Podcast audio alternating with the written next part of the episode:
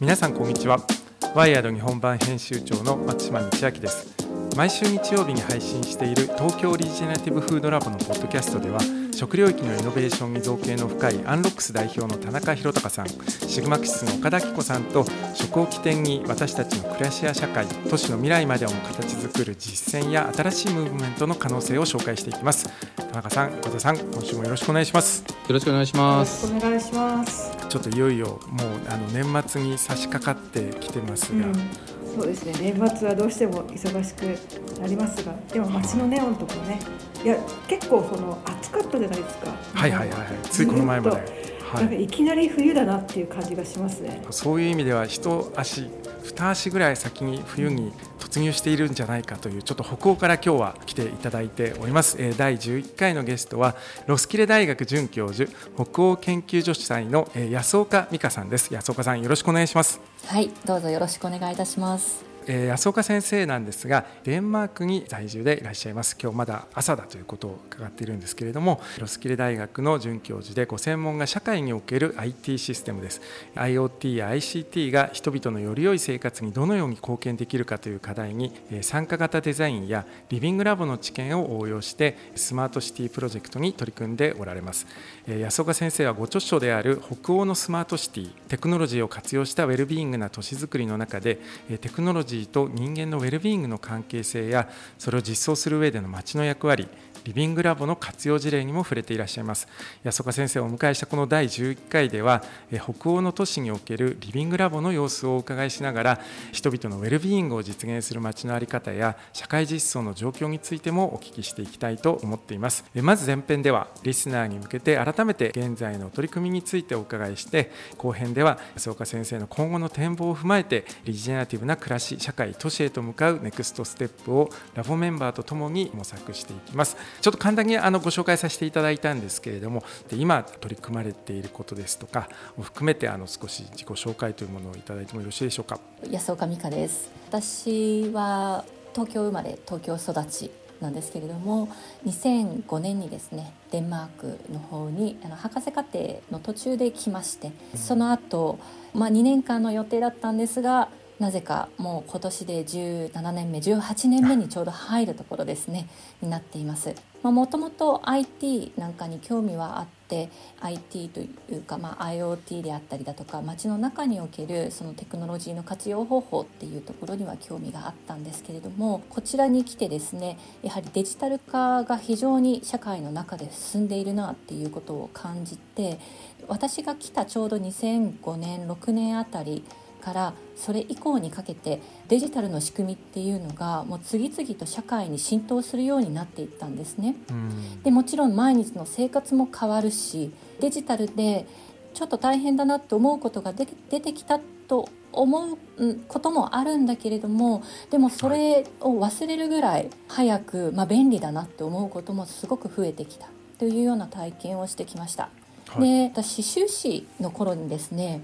実はあのデジタルシティというプロジェクトを京都でやっていたんですね。このプロジェクトっていうのは京都の街中にセンサーだとかを置いてデータを取ってきてそれをあの 3D 空間であるだとか、まあ、デジタルな空間に再現する。デジタルツインのような感じのことをやったりしていたんですけれども、はい、デジタルのことをやりつつ実際に街とデジタル空間をつないだ時にどんなことができるのかっていうことはもちろんさまざまな課題であったりだとかポテンシャルっていうのも見えてきたプロジェクトだったなっていうふうに思っています。それはいつ頃あの手掛けられてたんでしょうか、えー、とそれはですね2000年前後ですね、はい、はい、私が所属していた京都大学の情報学研究科石田研究室でやっていたデジタルシティというプロジェクトがあってですね。でそれがもうすごい面白いなと思っていたことを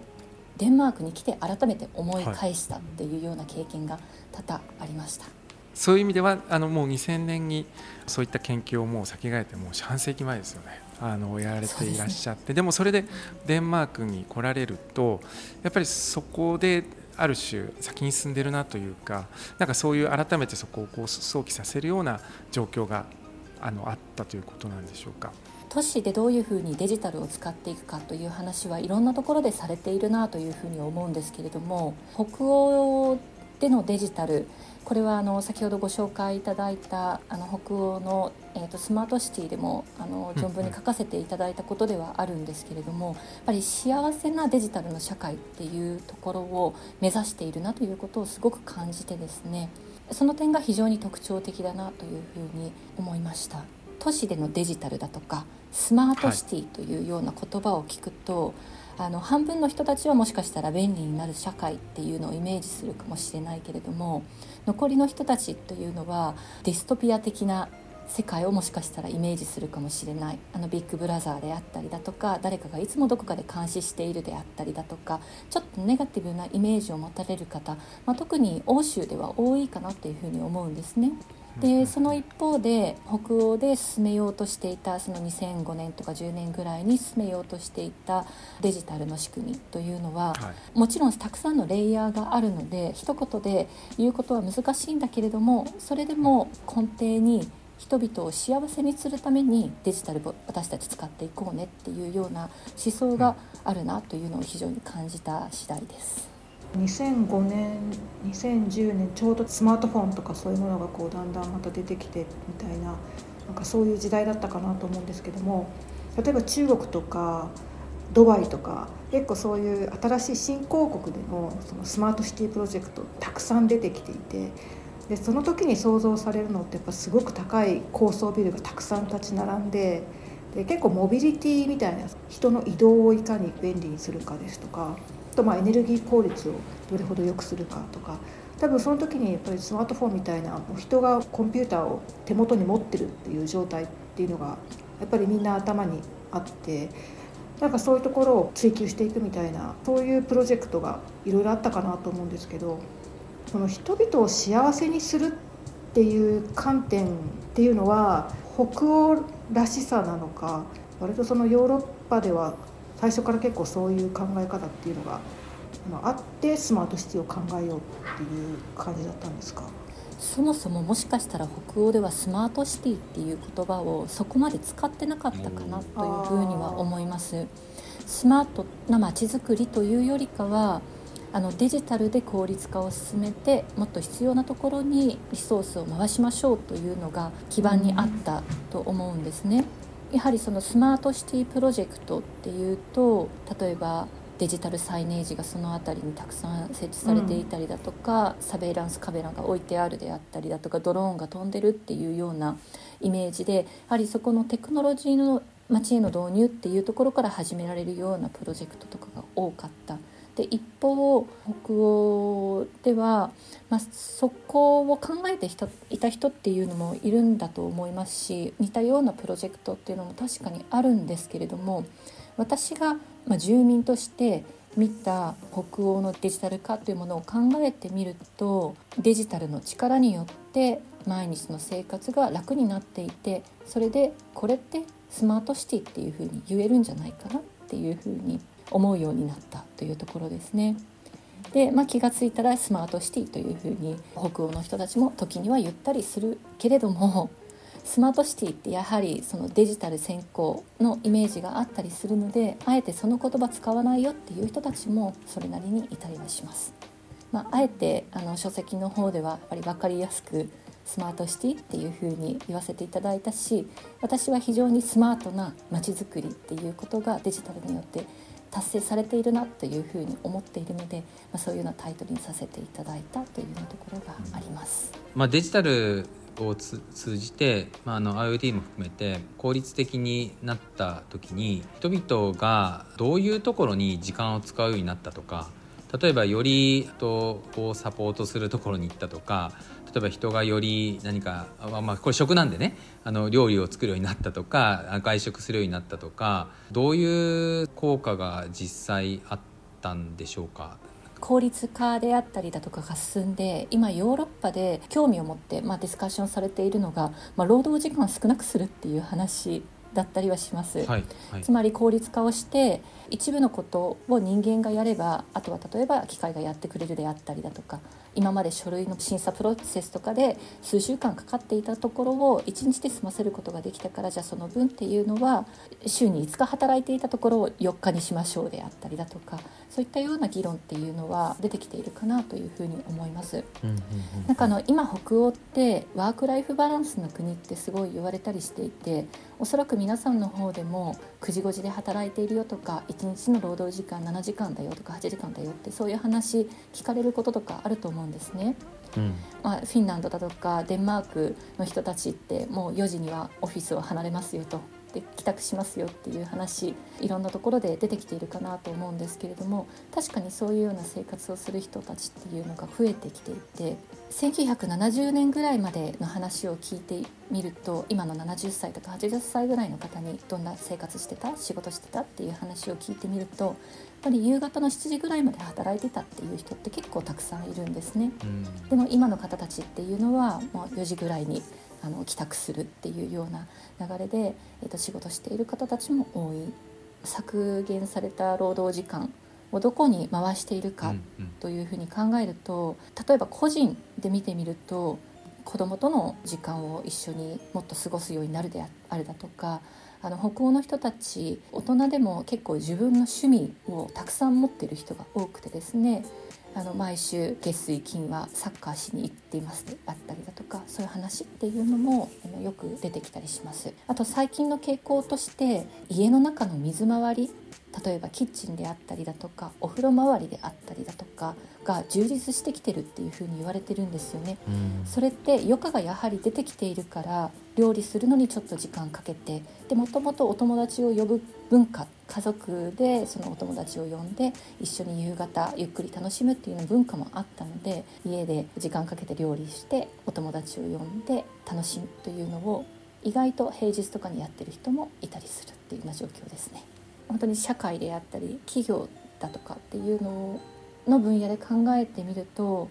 今まで人とのインタラクションっていうのが必要な分野っていうのは今後もやはり残っていくというふうには言われていまして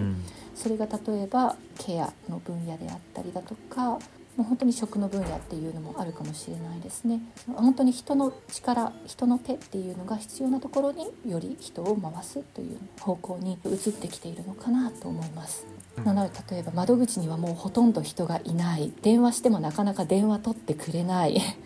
でもそこで削減されたような人っていうのはどこに行ってるかって言ったら介護をしていますであったりだとか子どもたちの放課後のスポーツに一部の人たちがボランティアとして参加したりしてるっていうようなところはま見られてるかなというふうに思ったりしてます。なんかそういう動きがあるとリスキリングじゃないですけど例えば新しいとこに従事しましょうっていうとそういうのをなんか教えるための施設とか新しいその余暇の時間をするために新しいサービスが生まれてきたりとかやっぱり余暇の時間をどれだけ幸せにしていくためにどんなことができるんだろうみたいな例えば今回のあのリジェネティブフードラボでもですね都市農園とかいろんな新しい時間の使い方の提案みたいなものがたくさん出てきてるんですよね。やっぱりそういったようなものが受け入れるその余白が社会の中に生まれてきてるのかなというふうに思っているんですけどもなんかそういう中であの最近街をざっと見た時にどういう風景が見えてくるんでしょうか？アートなのかいや意外に教職なのかとかやっぱり街の中にいろんな人たちが関わってるのがすごいいいよねみたいな話があってなんかどういう風景がなんかあの見えてくるのかあるいは見えてきたらいいと思ってるのかっていうのをちょっと教えていただけると思います。地方都市都市と私が今いるコペンハーゲンではもしかしたら違うかもしれないんですけれども、はいはいはい、コペンハーゲンではですねみんなで何か一緒に時間を過ごしましょう教食一緒に食べるであったりだとか、うん、都市農園なんかも非常に盛んになっているし街のパブリックスペースというのが本当に広く利用されているなっていうふうに思います。これはもしかしたら昔から利用されているっていうこともあったのかもしれないんだけれどもでもそれでもこの10年20年でより活用されるようになってきたであったりよりパブリックスペースが整備されるようになってきてでそこに人が集まるようになってきているっていうことは言えるのかなと思います。うんうんうん、あと思わされるのは民主主義の底上げっていうのがやはりされているのかなと。つまり皆で街を作っていく。これってある程度心の余裕であったり時間の余裕がないとできないことかなというふうに思うんですけれども。そういうところに時間を割く人っていうのが、まあ、それなりにいるなと思わされたりはしています。北欧のスマートシティというご著書を書かれているので改めてあのちょっとそこら辺からぜひ今のお話を伺っていきたいなと今日は思っていたんですけれどもワイヤードでもスマートシティっていろいろとやったりとか、まあ、ワイヤードもともとがシリコンバレーとか、まあ、まさにアメリカ発なのでアメリカにはアメリカの文脈があるんですけれども、まあ、すごく大雑把に言ってしまうとこうアメリカ型だとテックジャイアントというかプライベート企業がそのプラットフォームで都市1個そのままやりますっていうような、まあ、その Google のサイドウォークラボなんかが有名だったんですがあれ頓挫しましたけれども一方でこう例えば中国とかだとガバメントがいやもうここスマートシティにあるよ国家の大重要拠点だよって言って、まあ、ある種その国家のパワーでガーッとスマートシティ化を進めていくっていうのがあって EU ってやっぱりそことはまた違う軸を持っているなっていうことを見ているんですけれども今回はやっぱりそういうものの中に参加型デザインとかリビングラボっていうものが入ってくるのかなというふうに思っているんですけれどもアメリカ型とも中国型とも違う欧州型といいますかその中でもこの北欧型っていうのがなんかどういう特徴があるのかっていうのをちょっと改めてなんかその文脈からもう少し教えていただけると嬉しいです。はい、スマートシティだとかテクノロジーを使ったまちづくりっていう風な文脈であったとしてもやはりそれぞれの社会文化的な背景によって考え方であるだとかアプローチであるだとかかなり違うなっていう風なことは私も感じたりはしています。北欧のスマートシティであったりデジタルを使ったまちづくりっていうの特徴どこにあるかって言ったらやはりボトムアップとトップダウンがううまくマージしているなというところが非常に特徴的だなというふうに思います。ボトムアップの方がま注目されがちだしそれがやはり特徴なのかなというふうに思うんですけれどもボトムアップだけがあっても同じ方向に向かっていくっていうのがなかなかできにくくなってしまうのかなと思うんですね。でうまい具合にトップダウンでもいろいろなプロジェクトが動いていくであったりさまざまなボトムアップのプロジェクトがトップダウンによって支えられるっていうところが非常に興味深いなというふうに思います。なんかよくアメリカのまちづくりというと権威つまり国であったり自治体だったりとあと市民の対立の姿で語られることって多いと思うんですけれども全くそういう対立がないというわけではないんだけれども北欧の場合にはどちらかというと私たち仲間だよねと私たちはコラボレーションして一緒にコーポレーションして外の敵に対して戦っていかなくちゃいけないよねっていうような意識を持っているような気がします。まあ、外の敵っていうのは他の国かもしれないけれどもどちらかというとイメージするのは飢餓であったりだとか不平等であったりだとかそういったところをですね、まあ、そういうところに向かって私たち本当はコラボレーション一緒に共同して、まあ、コクリエーションしていかないといけないよねっていうようなマインドセットが根付いているような気がします。ガバメントっていうものがあんまり敵じゃないっていう感じなんですかね。ついこの前林敦さんという方に出ていただいて、まあ、こうローカルコープのようなその第2の自治体みたいなもの第1の自治体と協力しながらではもうこの部分は僕たちで引き受けるし僕たちでもっといい仕組み作っていくよっていうその第2の自治体を作っていくっていうようなお話もちょうど聞いていたところなので、まあ、そういうもののロールモデルでもあるのかなというふうに思うんですけれどもなんでそういったものが北欧型でできるのかっていうところをちょっとさらに伺っていきたいなとは思っていて、まあ、あの一つはやっぱり EU っていうもの自体がそのデジタルの技術っていうものをそれこそ GDPR とかに代表されるようにいろいろとちゃんと規制を敷きながらでも早くから例えばデジタルアイデンティティみたいなものも全員に付与するよっていうことをこうもう EU 全体で定めたりしてなんかいい意味で距離を取りながらもちゃんとしっかり法制化して中に取り込んで国とか社会のルールとして整備していくっていうところが進んでいると思うんですね。でそれがやっぱりその例えば民主主義であるとか社会を構成していく上で今すごくポジティブに積み重ねて整備してきたことが働いていてなんかそういうことがあんまりデジタルに対して敵か味方かみたいなその二元論ではなくてある程度自分たちの主権っていうものは守られていてかつデジタルの主権っていうものもこう守られているんだからこのテクノロジーをちゃんと有用に使ってこうよっていうところに踏み出していけてるっていうことなのかなっていうのを思うんですけれどもテクノロジーが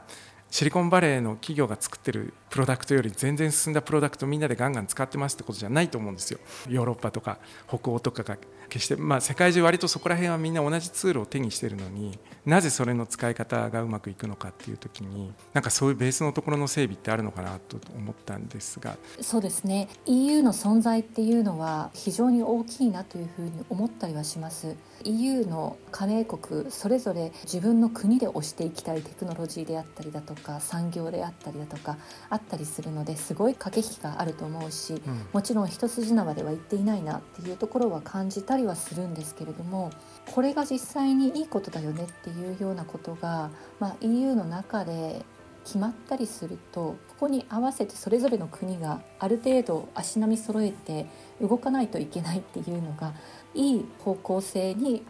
向かわせているのかなというのは思ったりはします。GDPR であったりしてもあのかなりネガティブな意見であったりだとか反対論っていうのもあったりはするんですね。GDPR があるからゆえに、えーと、産業であったりだとか、まあ、ビジネスがうまくいかないであったりだとかっていうのはもちろん産業界から出てきているし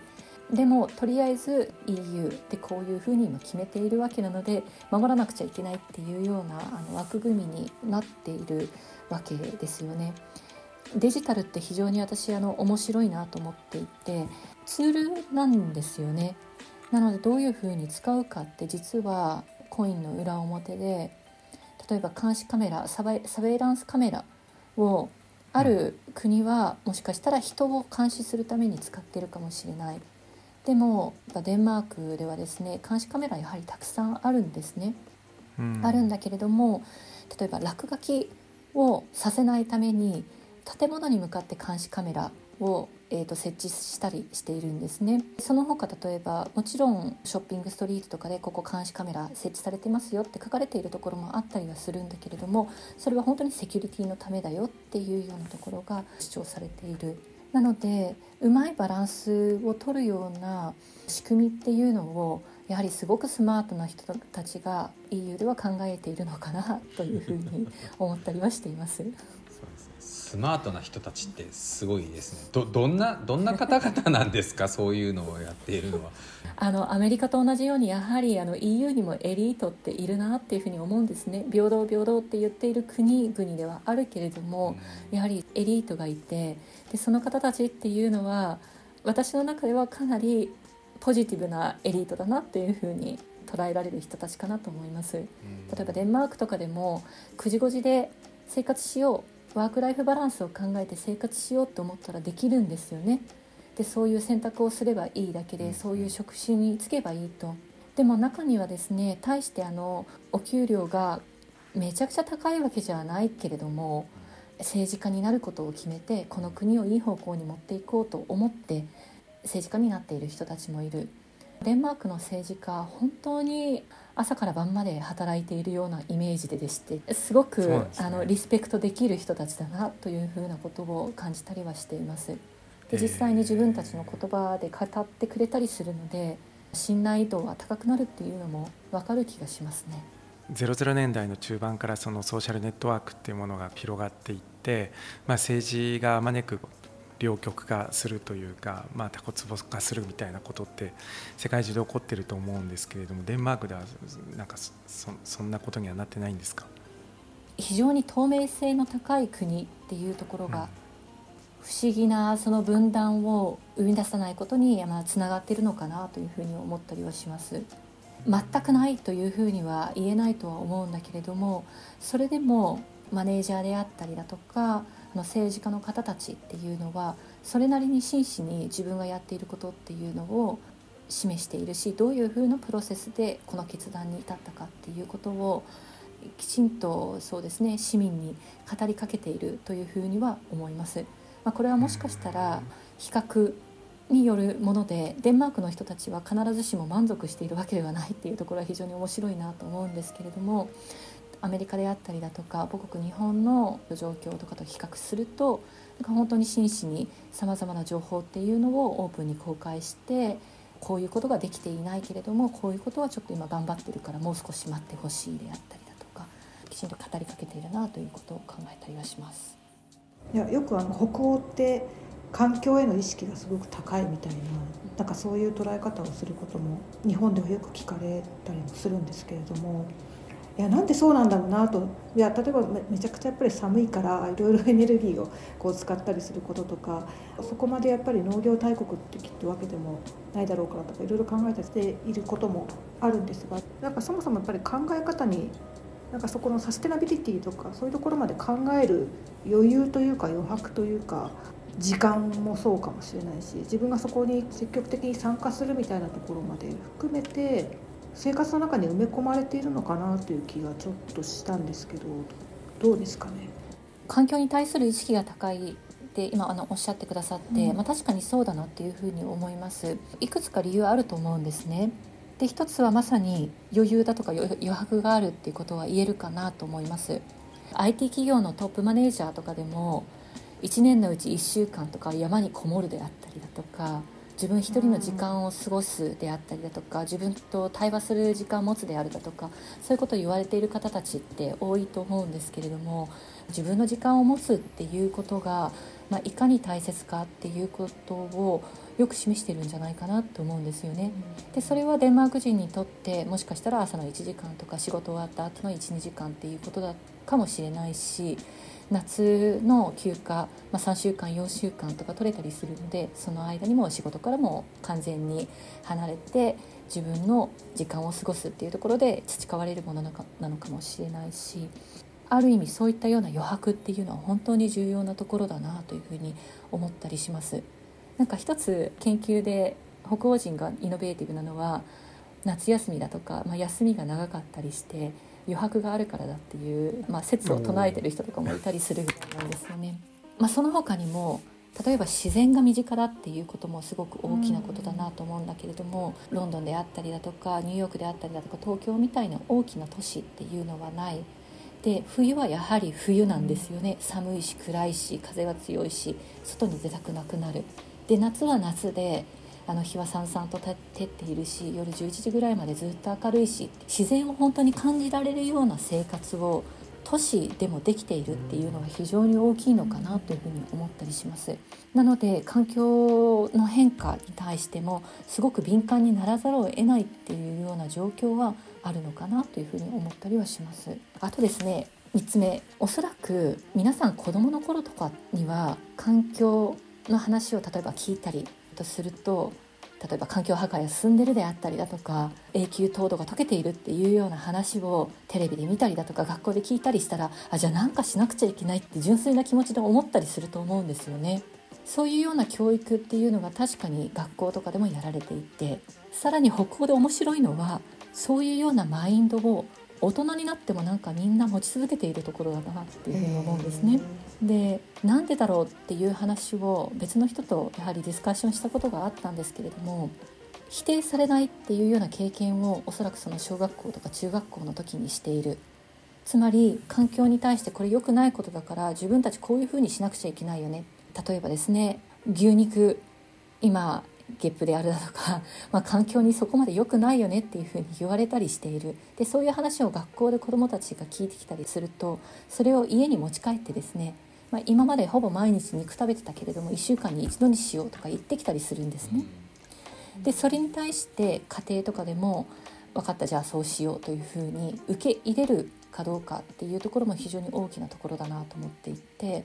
そういうふうに子どもの言っていることを、まあ、子どもだからというふうに一周するのではなくて受け入れて実際にそれをアクションに起こすっていうことがいろんなところでやられているなというのを感じます。そういうようなその小さい頃からの毎日の積み重ね成功体験っていうのが もしかしたら周りを忖度しないで自分が悪いと思ったことは悪いと言いいいと思ったことはいいと言い続ける人たちが育ってでそういう方たちが政治家になったりとかするわけでテレビとかのあの発言を聞いてるとすごい青い意見をもう堂々と言ってで周りの人から拍手されているっていうような状況とかも本当に頻繁に見たりするんですよね。うん、北欧のまあ、ある種エリートの方々、まあ、そうやって初子貫徹でそのままポリシーメーカーになるような方々がいらっしゃる一方で都市っていうことで考えると、まあ、東京だけじゃなくて多分そちらもそうだと思うんですが本当にさまざまな職業のさまざまな経済状況の方々とか政治的な思想の方々が、まあ、多様性っていうものがあると思うんですけれどもそういう中でエリートというか、まあ、高等教育を受けてそういった道を行かない方々っていうのは逆にどうやって都市のデシジョンメイクに関わっていくっていうことができるんでしょうか？エリートっていうのをちょっと強調しすぎたかもしれないなって今ちょっと反省しているんですけれども 基本的なその社会の作りとして貧富の差ってないんだよってあったりだとかあと職業に規制ないよっていうのを本当に地で支えていこうっていうふうに考えている社会だなと思ったりします。つまりトップダウンっていうのももちろんあるんだけれどもボトムアップでそれぞれが必要であるだとか重要だと思うことを達成するような仕組みというのが社会の中にあると思うんですね。まあ、本にも少し書かせていただいたんですけれどもフォイーニングっていう、まあ、NPO を作るための仕組みであったりファンドの仕組みであったりさまざまなところに仕組みとして埋め込まれているところだと思うんですけれどもそういうようなことをできるっていうことを市民の人たちは知っている、それを実際にやってる人が周りにいるっていうところからさまざまなボトムアップの動きっていうのは頻繁に生まれているなというふうに思ったりします。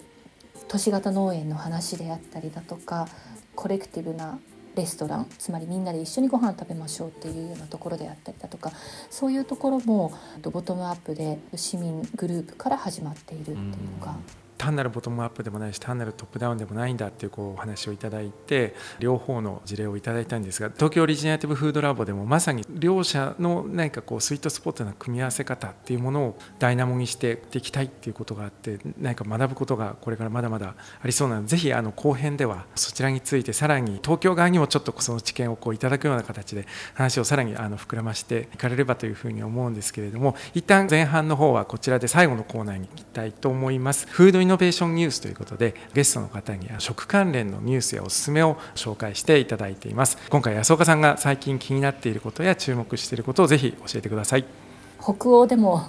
ワインが作れるようになったっていうことで、えー、純粋に喜んでいいのかどうかがやや一瞬戸惑いますね、はい、そうですね。ちょっと悩ましいことではあるなと思いつつあの最近すごくワイナリーが増えているんですね。温暖化の影響っていうところがあるので必ずしも喜べることではないのかもしれないんですけれどもその土地土地で新しい生き方であったりだとかを模索していく必要があるっていうことを考えると今この土地この環境で私たち何ができるだろうって考えた時にワイン作りここで今できるんじゃないかやり始めてる人たちがたくさん出てきてるっていうのは非常に面白いなというのが一つと何箇所も飲みに行ったんですね。で、はい、やはりフランスワインとも違うし日本のワインとも違う、はい、イタリアワインとも違うそれで実際にこちらの食べ物と合わせてそのワイン飲んだりするとやはりすごく合ってる気がするんですよね。で一方でそのワインすごく美味しかったから日本に持って帰って両親にあげた。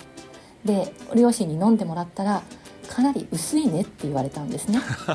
で実際に私も日本で飲んでみた時にあ薄いなって思った覚えがあると、これってやはりその土地土地のものを楽しむっていうのってその土地の空気であったり食べ物であったりいろんなところに関わってくるものなんじゃないかなっていうのをその時にすごく考えさせられました。いろいろ新しい動きが出てきているっていうので面白いなと思うと同時にもしかしたらもっともっと考えなくちゃいけないその土地でできるものであったりだとかその土地の空気であったりだとか思考実験といいますか広がっていくトピックだなと思って、えーと、話題に挙げさせていただきました。どんなブドウを育てられてるとかあるんですか？その例えば分かんないですけどドイツとかで作ってたようなリースリングとかそういうのを今こっちでもやってますっていう話なのか案外デンマーク固有のちょっとブドウがあってこれ使ってるんだよみたいななんかそこら辺ってお分かりになりますか？あの北ドイツで使われているようなブドウの名前は見たなと思いますが、はい、実は全然知らないブドウの名前があったんですね。であのすいません確認してないんですけれどもそのブドウの名前、本当に聞いたことがなかったのでもしかしたらローカルの固有種かも。固有種なのかもしれないなとそういうの面白いですよね。しています。うん。ただ単にフランスとかどっかのやつこっちでも育てられるぜっていう話じゃなくて僕はお土産あるあるだと本当に思っていて現地で食べたものはなんでこんなに美味しくないんだ日本で食うとみたいな。海外にいるとその時の腸内細菌とかがそれを美味しく感じるように全て整っていてそれが例えば日本に帰ってきちゃってもまあ、もちろん外のねあの湿気とかなんか湿度とか空気とか全部あるんだと思うんですけどなんかそういうことかなって思ったりとか一回あの自覚しなきゃいけないのは海外からの輸入品日本で食べててもそれ味違うからっていうことをあの現地の人が現地でそれ食べてるのとは多分違う体験をしてるんだっていうことをでも意識させられますよね。それは考えますね。それって昔あのチャールズ・スペンス先生とも話したガストロフィジックス的な考えもあると思っててそのセッティングみたいなところでだいぶ人ってどこで何を食べるのかによって全然違うみたいなのもあるしチャールズ・スペンス先生はあの、ね、音楽とかそっちの方も行きましたけど空間とかあの気持ちのねセットとセッティングみたいな話を実は聞いていわゆる気持ちがやっぱり高まって楽しいリラックスしてる時にリラックスしてる環境で感じてるから美味しい。でも日本に帰ってくると必ずしも同じような状況ではなくてなんかガチャガチャしてる時にセットもセッティングも違う状況だから食べ物の味も変わるみたいなまあだからいろんな楽しみ方をねコーディネートできるなっていう気もしますし。こんなこと思ったりもしました。なんか新しい飲み物のカテゴリーかもしれないですもんね。ワインはワインかもしれないんですけど、ねうん、まあ日本のワインも相当ちょっと新しいカテゴリー作りつつありますよね、うん、もう完全に欧米追随型から日本のワインってもうちょっと違うものにな,、りつつあるんでいやぜひちょっとデンマークワイン現地で飲んでみたいと思いました、ね、現地に来ていただいてあと何本か持って帰って、日本でも飲んでいただいてっていうのがいいかもしれない、ね、いいですね。やりたいな。ありがとうございます。安岡先生ありがとうございました、えー、来週日曜日に配信する後編では、えー、今回のトークを踏まえて、えー、リジェネラティブな暮らし社会都市へと向かうネクストステップを模索していきますので、えー、次回もぜひ楽しみにしていてくださいありがとうございます。ありがとうございます。ありがとうございます。ありがとうございます